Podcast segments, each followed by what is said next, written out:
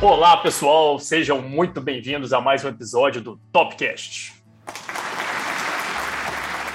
Como vocês já devem saber, aqui na Top Soccer nós desenvolvemos de forma muito carinhosa o nosso próprio podcast, pensando sempre em vocês, nos nossos parceiros, nos nossos amigos, para falarmos daquilo que a gente vivencia de melhor no nosso dia a dia, no mercado financeiro, no esporte profissional e principalmente para falarmos de pessoas que realmente nos inspiram né, no nosso dia a dia. Todo esse conteúdo está disponível livremente em qualquer lugar do mundo e para todo mundo nas principais plataformas e aplicativos de podcast. Então a gente está na Anchor FM, no Apple Podcast, no Spotify e também no Google Podcast. Digita Topcast e segue a gente lá.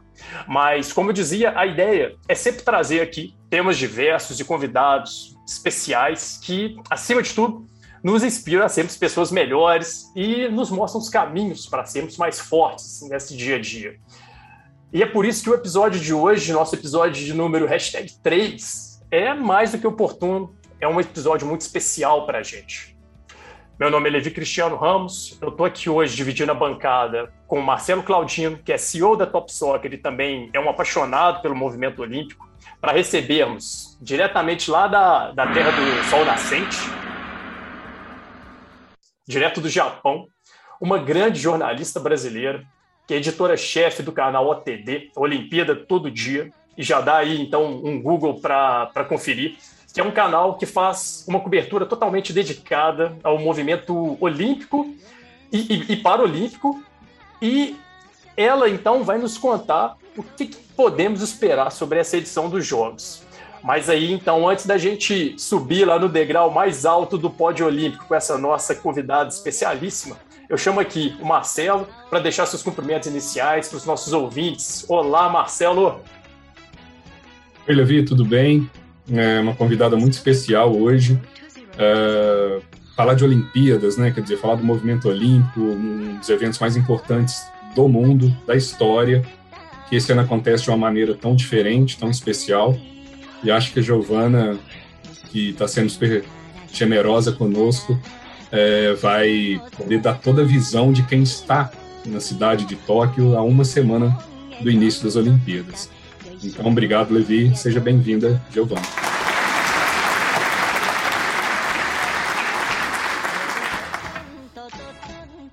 Obrigada, gente. Obrigada pelo convite, pela oportunidade. É sempre um privilégio poder falar do Olimpíada todo dia, poder falar é, do nosso portal, da nossa forma de trabalhar, o quanto a gente acredita no esporte como ferramenta de educação, de transformação e, sem dúvida, também é, trazer luz ao movimento olímpico e paralímpico, que é tão importante a gente falar.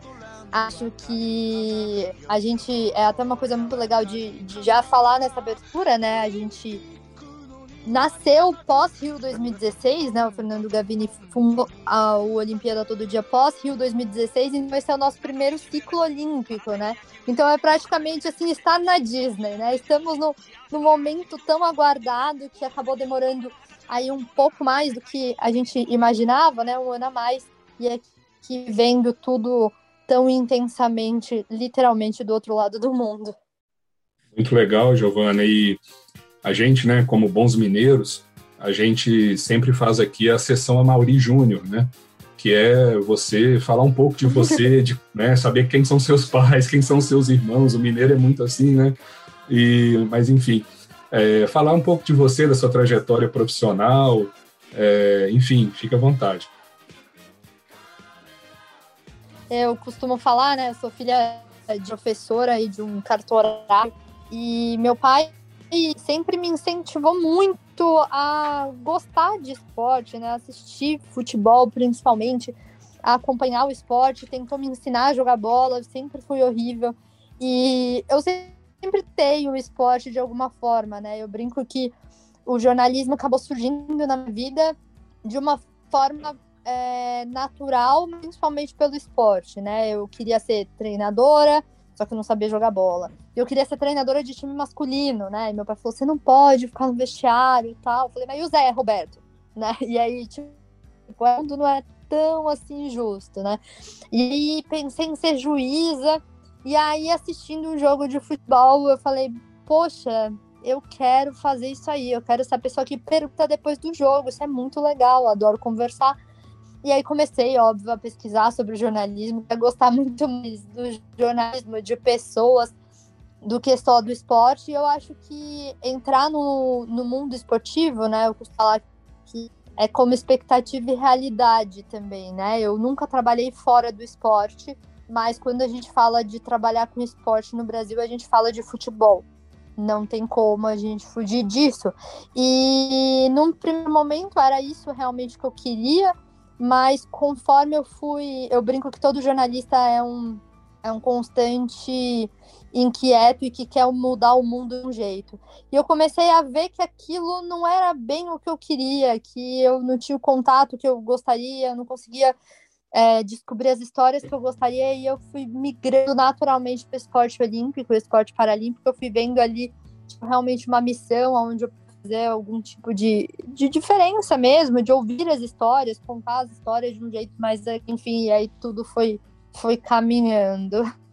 Eu passei, acho que também, né, só para contextualizar também, eu falo demais, gente. Mas só para contextualizar um pouquinho, né, eu passei nessa trajetória profissional desde eu me formei em 2016, né? Eu tenho ciclo de formada também, mas eu passei pela Rádio Gazeta M, pela TV Gazeta, pela pelo All Sport, pela TV Globo, fiz alguns frilas aí também e também agora no, no Olimpíada Todo Dia também desde 2017. Então, apesar do pouco tempo, eu dei uma rodada boa. Verdade. É, dá para ver que já tem bastante experiência aí, né? E acho que uma coisa que está todo mundo curioso para saber, Giovana, né? É, se você puder falar que dia que você chegou em Tóquio, qual que foi, é, ou quais foram suas primeiras impressões sobre o país, né? Sobre a organização dos jogos, esse, essa atmosfera, porque sempre tem pairando aí sobre o evento essa questão da pandemia e o que que, como diz o Silvio Luiz, né? O que só você viu? Isso é muito, muito louco, né? Principalmente por ser uns Jogos Olímpicos tão restritos, né? A gente está fazendo realmente questão de, de mostrar mesmo os bastidores, de contar realmente essas curiosidades. Olha, a gente saiu do Brasil no dia 4 de julho, a gente chegou aqui em Tóquio no dia 6 de julho, é, já estamos aqui há algum tempinho, né? Já um pouco mais de uma semana. E as impressões, assim, tem, tem, tem muitos detalhes para contar dessa jornada de viagem, de preparação, porque eu acho que essa viagem começou, e até conversando com os meus pais, eu falava isso, né? É uma viagem que, óbvio, que tem uma adrenalina, uma ansiedade muito grande, mas tinha também uma preocupação, né? Uma preocupação muito grande de tudo dar certo, protocolos darem todos certos. A gente passou por uma quarentena recomendada, a gente passou por dois testes de Covid antes de conseguir embarcar, tá toda a documentação. Então foram fazer plano de atividades, são muitos detalhes até para contar, né? Assim, eu até escrevi um, um post sobre isso lá no Olimpíada Todo Dia, que chama O que faz o ONU, né? É, que é até uma curiosidade, todo grupo tem um responsável de Covid, que eles chamam, né? Que é um CLO. É, cada responsável de Covid tem que fazer um plano de atividade dos lugares que as pessoas vão nos primeiros 14 dias para o governo aprovar, tem que subir todos os documentos no sistema, tem que fazer todas as pessoas do grupo baixarem o aplicativo onde precisa, enfim, liberar a localização, onde precisa é, colocar a temperatura. Então, assim, toda essa pré-viagem, digamos que as três semanas anteriores à viagem, elas foram muito tensas também de protocolos, de necessidade de cuidado. E chegar aqui também foi uma vitória, né? Quando a gente chegou e pisou em Tóquio, realmente, cara, é aquele momento, chegou, deu certo, conseguimos chegar até aqui, né? E aí ficamos, para vocês terem uma noção, a gente chegou 5 e meia da tarde, a gente foi liberado do aeroporto uma hora da manhã. Então, são muitos protocolos, são muitos documentos, verificados uma, duas vezes, dizem faz teste, aguarda resultado, e tudo de uma forma muito justa, né? É muito necessário que se seja assim, né? Que exija tantas coisas, né? A gente está no hotel recomendado por eles, a gente alugou uma casa é, para a gente, mas a gente só pode ir para essa casa depois dos 14 dias. E, e assim, é, era por aí. Depois que a gente chegou aqui, a gente teve que ficar quatro dias fechados, sem sair. O máximo que a gente podia sair era 15 minutos para ir no mercado. E tem um guardinha na nossa porta que a gente anota a hora que a gente sai, a hora que a gente chega. Então, tem sido muito louco. Uau, uau. É, mas daí a gente tira que é por isso que certamente tudo vai dar muito certo, né? E Giovana, conta pra gente como é que vai ser especificamente aí a sua cobertura jornalística para quais que vão ser os veículos que você vai trabalhar e como é que vai ser essa rotina depois desses 14 dias aí, já com a quarentena cumprida e iniciando exatamente os trabalhos aí dessa cobertura. Eu percebi que é, numa matéria lá, você mesmo cuida do equipamento, é você mesmo quem faz as gravações, e como é que é isso aí? É isso mesmo? É, como é que é lidar com tudo isso? Conta isso para a gente um pouco melhor e e também explica aí onde é que a gente vai poder te assistir da agora para frente nessa cobertura. Muito bom. É, é aqui em Tóquio, como Olimpíada todo dia, estamos em cinco pessoas, né? Fernando Gavini, Caio Poltronieri, André Rossi e João Fraga. É, de nós cinco, a gente tem um videomaker, que é o Caio, então quem cuida mais da parte técnica, digamos assim, que dá um suporte para a gente é o Caio, mas assim, na hora do vamos ver também, a gente que, enfim, precisa também se virar, uhum. e, muitas vezes gravar e fazer tudo mais.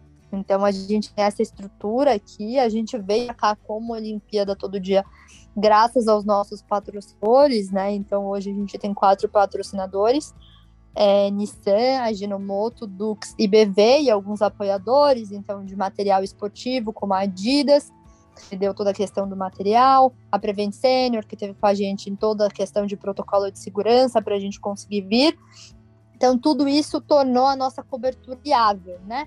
Através disso também, é, depois de, de tudo isso tornar viável, nós somos cinco jornalistas de maneira independente aqui, aqui no Japão, né, pelo Olimpíada Todo Dia. Nós temos uma parceria de conteúdo com a Infomoney e também com a CNN. Então a gente tá aí, e eu, eu costumo falar que o Olimpíada Todo Dia ele é nativo digital, né? Então, quando você fala de uma cobertura, não é só texto, é texto, vídeo, live, é, Reels, TikTok, o que for necessário. Então, a gente realmente faz uma cobertura 360 e essa oportunidade de expandir realmente a nossa marca para essas parceiras, como a Infomoney e a CNN, foram grandes portas para a gente também e para o trabalho que a gente desenvolve. Legal, legal. Parabéns aí pela, pela estruturação e especialmente também parabéns para aqueles ali, né, as, essas empresas que acreditaram no trabalho de vocês e viabilizaram aí essa transmissão tão especial para a gente, Giovana. E falando um pouco agora dos nossos grandes atletas brasileiros, é claro que todo mundo aqui fica muito curioso para saber e para ver o desempenho dos nossos atletas lá no time Brasil, mas do seu ponto de vista mais técnico e mais especializado, quais são as nossas maiores chances aí de medalhas e, e o que, que você enxerga aí de surpresas, de revelações que a gente pode ter? Pensando em medalha, pensando em destaque de pessoas que a gente já pode pensar aí que é, são destaques por si mesmo, o caso da, da nossa querida Formiga na seleção brasileira feminina de futebol, que que está aí representando a, a, o Brasil pela sétima vez. Eu acredito que isso é um recorde global em, em termos de, de, atletas em número de Olimpíadas. Isso merece um destaque por si só, além da simples ideia de medalhas, né? Mas como é que você vê? A gente tem muita gente jovem chegando agora, né? Alguns já medalhistas olímpicos. Mas e aí, na sua visão, o que, que pode nos surpreender dessa vez? Olha, o, eu vou falar que o, o, grande destaque, assim por si só, né? O Brasil tem tudo para bater o número de, de medalhas da sua melhor participação olímpica da história, que foi a Rio 2016 com 19 pódios, né? Muito também, claro, pela entrada dos novos esportes, a gente não pode falar, o Brasil é muito referência no surf, no skate, tem tudo para voltar com medalha quando a gente fala de projeção, é, é difícil contar, né? Principalmente pelo momento que a gente vive no mundo e, enfim, como a pandemia também afetou esse ano, óbvio que vão ter recordes, óbvio que vão ter momentos incríveis dentro das quadras, assim, digamos, mas, mas tem muita coisa que passa a ser um pouco imprevisível também, né? Mas tem, óbvio, grandes destaques do Brasil. Eu acho que é, eu, a gente estava acompanhando a curva recente, a própria Beatriz Ferreira do box é um grande nome, é, não tão conhecido da grande mídia, por exemplo, mas que tem tudo para voltar com ouro para casa, assim, e realmente cair esse, esse passaporte olímpico. Deixa eu pensar que mais. Não tem como eu falar, não falar, né, do, do, do skate e do surf, que, enfim, o Brasil chega com os atletas como favoritos também. É, quando a gente fala de destaque internacional, até, né, quando a gente estava até conversando aqui, né, a gente tem que lembrar que Bolt, Phelps não, não estarão nessa Olimpíada, mas essa Olimpíada tem tudo para ser finalmente a Olimpíada das Mulheres, onde a gente vai ter uma figura feminina liderando aí essa imagem de heroína dos jogos. Tudo leva a crer que será Simone Biles, né? Mas é... eu costumo falar que termômetro olímpico, previsões, eu costumo apostar mais no Guilherme Costa, mas eu, eu acredito que Simone Biles, Leclerc, são nomes que a gente pode esperar despontando aí, mas será uma figura feminina. E voltando para o Brasil também, eu acho que é, acabo também puxando mais para Bia Ferreira, Ana Marcela Cunha, que tem muita chance de medalha, sonha e merece uma medalha pela carreira que tem, fez melhor do mundo na maratona aquática, a Martine Caena, que são campeãs Aí, sem falar o vôlei masculino também, que para mim é muito favorito e ainda tem uma história ainda mais especial ali no banco com o Renan Dalzotto, que se recuperou de Covid nesse momento. Então, praia também tem mudanças, e se deixar, eu vou falando.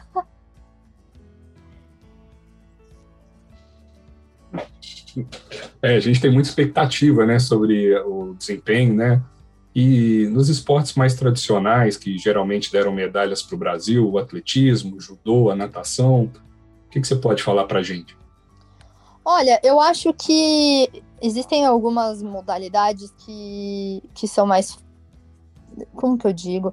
É, são mais difíceis de você apostar de uma forma tão certeira, né? Eu acho que você pensa ali no, no revezamento, de repente, o 4 por 100 ali, os meninos que que foram campeões no revezamento, mas, mas eu confesso que as modalidades, muitas vezes, é, individuais, elas são mais difíceis de você também apostar, né? Porque também vai muito do dia, vai muito de, enfim, estar inspirado. Você tem aí o Bruno Fratos nadando super bem, é, correndo aí por, por chance. O Darlan Romani no atletismo também é, é um nome para ficar ligado. Claro, do Alisson dos Santos, é, que é um menino super jovem e tá fazendo resultados incríveis aí. É, se não for essa a Olimpíada de, dele, talvez Paris. Então, acho que são nomes aí para ficar de olho. E assim, eu, eu também acredito muito em modalidades. E até, por exemplo, o Taekwondo é uma modalidade que nós temos muito favorito, os três atletas que vêm têm chance de medalha.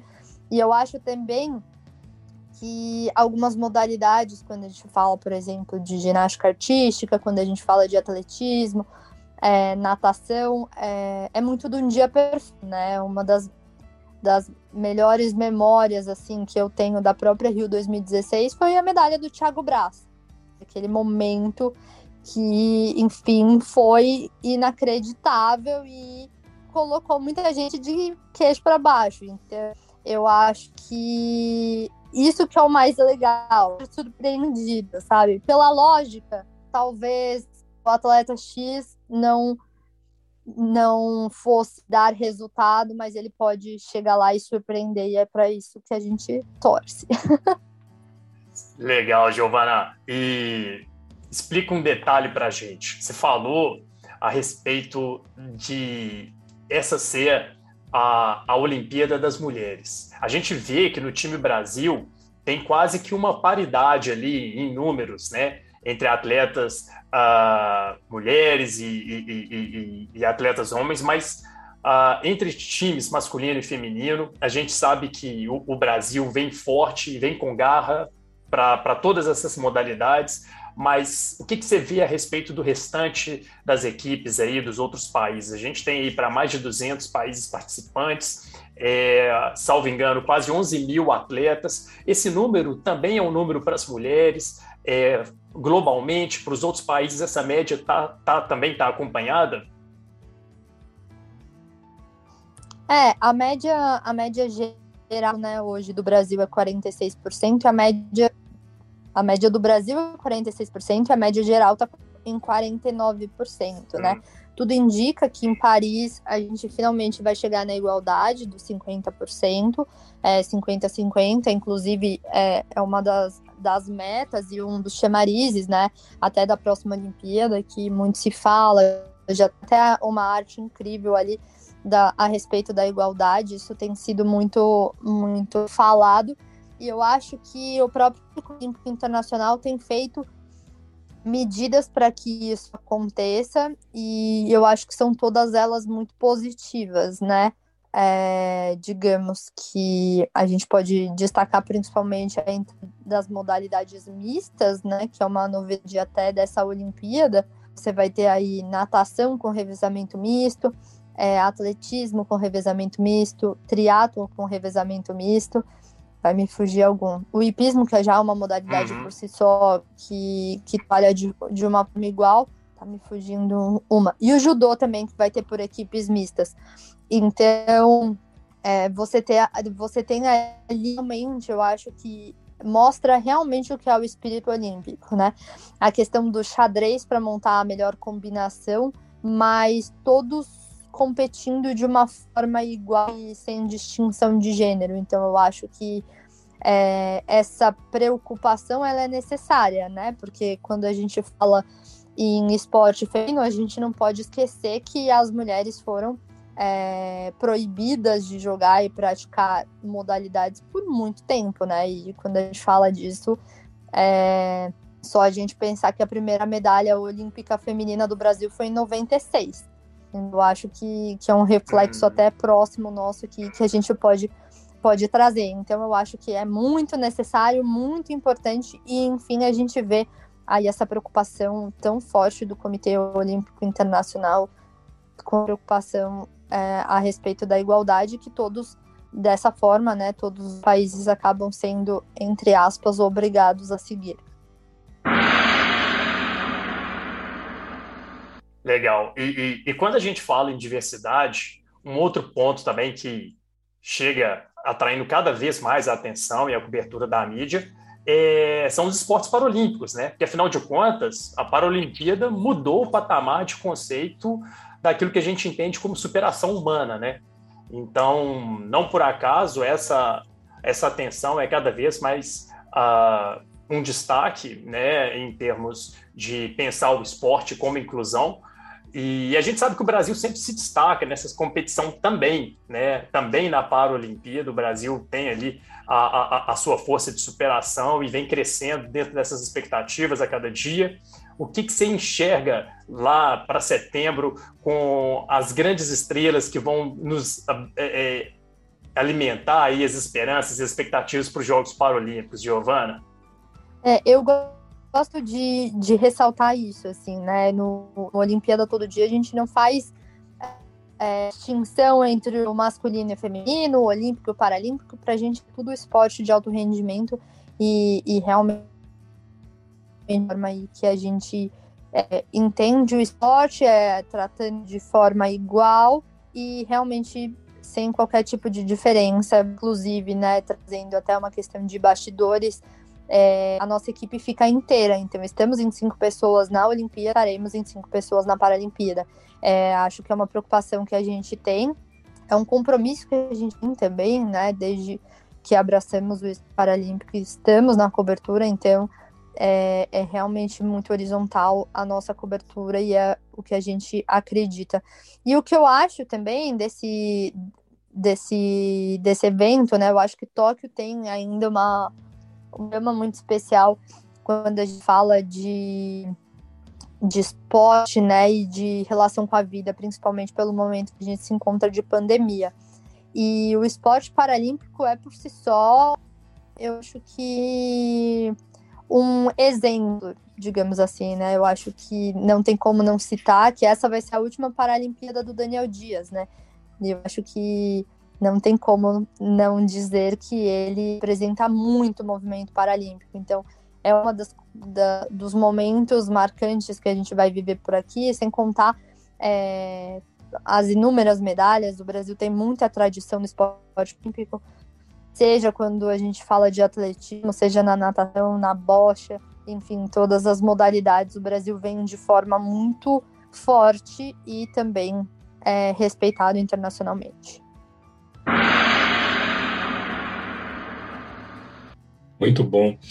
Giovana, uma curiosidade também, algo que é uma atração à parte na, nas Olimpíadas, são as instalações olímpicas, né? as arenas, né? os estádios, os complexos esportivos. É, você já teve chance de ir até algum deles? É, já conheceu o centro de imprensa, por exemplo? Pretende ir? Como é que você está é, também envolvido, interessado em conhecer esses lugares também? É, a gente tem muito, a gente tem muito interesse, mas nesse primeiro momento a gente tem encontrado algumas limitações, né? Essa é uma Olimpíada que ela é um pouco mais complexa, a gente, enfim, pode circular nos locais autorizados, mas as coisas, é, o, o, evento em si começar, tudo vai precisar de autorização, né? Não é só chegar apresentar credencial e eu vou ali, sabe? Antes você precisa solicitar, ver se vai ter espaço para você, porque está tudo realmente mais reduzido. Quando a gente fala de instalação, que eu posso dizer, hoje eu já fui ao MPC, foi o único lugar que eu fui. Amanhã eu vou para a base de treinamento do time Brasil em Ota. É, a gente vai conhecer a instalação, a base de treinamento, como sendo feito todo o processo. E eu acho que nesse, nesse momento também, hoje, o, o nosso repórter, o André Ross, foi a, na a porta da Vila Olímpica também, passou uma boa impressão, super, é, super gostou do que ele viu. E, e é uma pena, né? Óbvio que a gente entende pelo momento que todas essas instalações que eles construíram, tão, tão bonitas, quando a gente vê que a gente está tão ansioso para para conhecer mais de perto, elas vão estar tá vazias, né? Só com a imensa que a gente vai trabalhando lá aqui em Tóquio com estado de emergência aí até grande parte do evento. Uma grande atração dessas Olimpíadas serão as camas de papelão. né? Verdade. Um modelo aí sustentável que o comitê colocou na, na Vila Olímpica, né? Não, e isso é uma coisa muito, muito legal, né? A gente fala de sustentabilidade, porque tem material reciclado na medalha, tem material reciclado no pódio, isso é uma, é uma coisa muito bacana. E até uma, um, um ponto cultural que a gente enxerga aqui, né? É, o, o japonês ele tem uma relação muito diferente, por exemplo, da gente que é brasileiro, né? Que tem lixo em todo lugar. Eles carregam o lixo, levam no, no local específico, não tem lata de lixo na rua, né? Não tem é, lata de lixo em todo lugar, porque eles carregam com eles, assim, e levam até a lixeira. Eu acho isso bem curioso, inclusive. Bacana.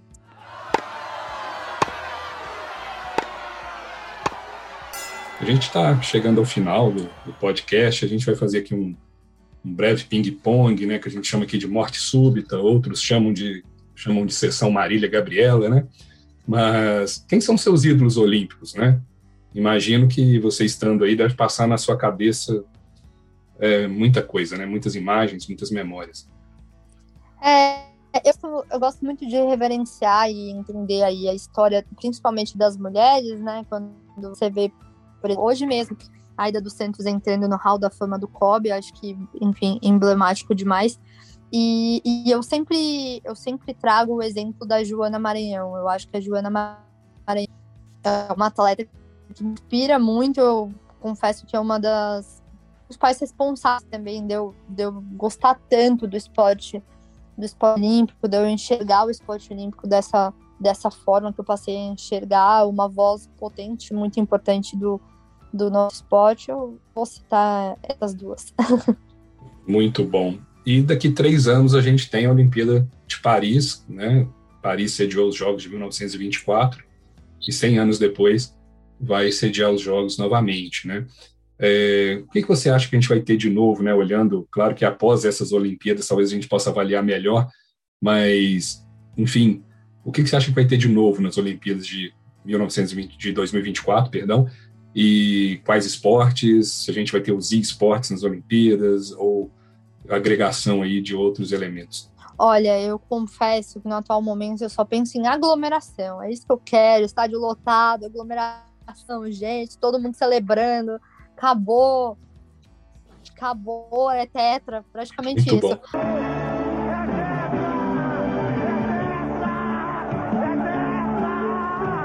Mas, voltando pro protocolo da, da, da punta, tá? desculpa colocar de digressão, a gente vai ter a entrada do breakdance, né? Que eu acho que é, é uma polêmica aí, as pessoas dividem opinião. Eu, particularmente, acho que vai ser muito interessante. É, é uma coisa cultural muito, muito interessante da gente ver, de, do Brasil até tentar também buscar vaga nessas modalidades. E eu acho, assim, espero que, que seja uma Olimpíada é, com a vida rodando, né? Com, sem máscara, é, de uma forma um pouco mais, mais, mais leve e com aglomeração. Isso é verdade. Talvez é, a gente esteja entrando na era pós-moderna dos Jogos Olímpicos, né? É, a era moderna é começou lá com Pierre de Coubertin e agora, acho que talvez agora a gente está indo para a era pós-moderna. E agora uma curiosidade, né? Qual que é aquele esporte que você não quer perder de jeito nenhum, que é aquele que você vai dar um jeito de de dar uma espiadinha, vai, vai tentar alguma coisa diferente para poder acompanhar? Ah, gente, isso é tão complicado porque eu sou muito apegada é, nas modalidades, nas histórias, enfim, eu, eu tenho um carinho muito grande pela ginástica. Isso eu não posso negar, eu, enfim, acompanhei o ciclo inteiro, assim, bem de perto, então é uma modalidade que eu quero muito ver de a cerimônia de abertura, eu confesso que é um sonho meu mesmo, assim, de e entender a Olimpíada como começo ali, a, a cerimônia de abertura. Então, assim, eu estou muito ansiosa, já fiz que ser de todo mundo, porque é evento de alta demanda. Né? A gente não sabe quantos ingressos entre a gente vai conseguir. Eu já convenci todo mundo, não, por favor, se só tiver um, deixa eu ir. e aí eu acho que a, a galera meio que aceitou deixei porque eu fiz a cabeça de todo mundo. Mas eu, eu enxergo cerimônias muito, de uma forma muito importante, assim, e tal. E eu tenho muito essa vontade de viver uma cerimônia olímpica. É, a ginástica, eu acho que o tênis de mesa também quero ver. Natação também, o atletismo. É complexo porque eu gosto muito de história e de gente, dos atletas, então em qualquer lugar eu vou estar feliz, assim, sinceramente. A gente está montando a escala, começando a fazer esse quebra-cabeça, mas mas eu não tenho muita preferência. Eu tenho preferência por história, e é uma coisa até que a gente conversava muito, né? Tipo, é, se for preciso de base do, do time Brasil para fazer as entrevistas dos medalhistas, eu adoro. Conversar é comigo mesmo. Verdade, olha, super especial esse tempo, inclusive, dessa nossa conversa, Giovana. E a gente vai chegando já ao final. É, um tempo especialíssimo aqui contigo. Você nos presenteou com um pouco de seu tempo para falar sobre um evento que, poxa, foi tão adiado, mas tão aguardado mundialmente, né? E um evento que eu acredito promete ser uma virada de página histórica em termos de superação da humanidade nesse início de década conturbado que a gente vem vivendo. Mas eu acho que o principal recado, você falou sobre a abertura das Olimpíadas, e eu concordo, aquilo traz para a gente uma renovação de esperança, uma abertura de novos tempos. Então, de toda essa nossa conversa, é, fica aqui um, um, um, aprendizado né, de perceber essa sua energia, essa vibração positiva, de fazer essa cobertura com, com tanto carinho, e isso reforça para a gente aqui um espírito de esperança, é, que eu acho que é o grande propósito do, dos princípios aí do olimpismo. Né? Eu preciso te agradecer do fundo do coração, acho que o Marcelo também está muito contente aqui pela oportunidade que você nos proporcionou. A gente é fã de esporte, a gente acompanha a Olimpíada, mas ter uma, pessoa com a, a, sua capacidade, a sua competência de passar isso para a gente assim, de forma tão vívida, é, é, é um dia especial para a gente hoje. Muito obrigado, parabéns e sucesso na cobertura, a gente vai te acompanhar. Deixa para a gente seu recado final, a gente encerra aqui agora com a chave de ouro. Mais uma vez, muito obrigado. Obrigada, eu que agradeço uma oportunidade muito boa poder falar, poder estar aqui com vocês, dividir um pouco desse desse nosso trabalho que a gente faz com tanto amor e todo dia como é o nosso nome que a gente carrega. É, de mensagem final, eu, eu gostaria de dizer assim que eu acho que o esporte ele realmente tem um poder muito importante na nossa sociedade. Eu desafio a corrente de formiga que as pessoas que estão ouvindo a gente, que chamem um amigo, contem alguma história, enfim, indiquem a Olimpíada todo dia ou formas de acompanhar, que pensem o esporte de uma forma, educação também, de é, colocar crianças no esporte, eu acho que isso é muito importante. E acho que seria essa a minha mensagem quando a gente fala de esporte e pensar numa cultura poliesportiva, que é para isso que a gente trabalha todos os dias. E aproveitar também para fazer o meu jabá final, é, para quem não conhecia a gente e o Rapo tem interesse em esporte olímpico e paralímpico, acompanha a gente no olimpiadatododia.com.br ou nas nossas redes sociais, que é OTD oficial. Acho que é isso, gente. Obrigada. Contem com a gente se vocês precisarem e estamos juntos.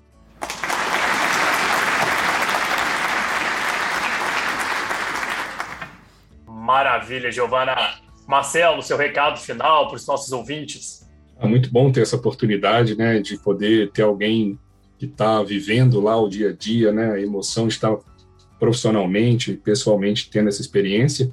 Giovana, muito obrigado mais uma vez. Queria te desejar toda sorte do mundo todos os dias da Olimpíada, tá bom?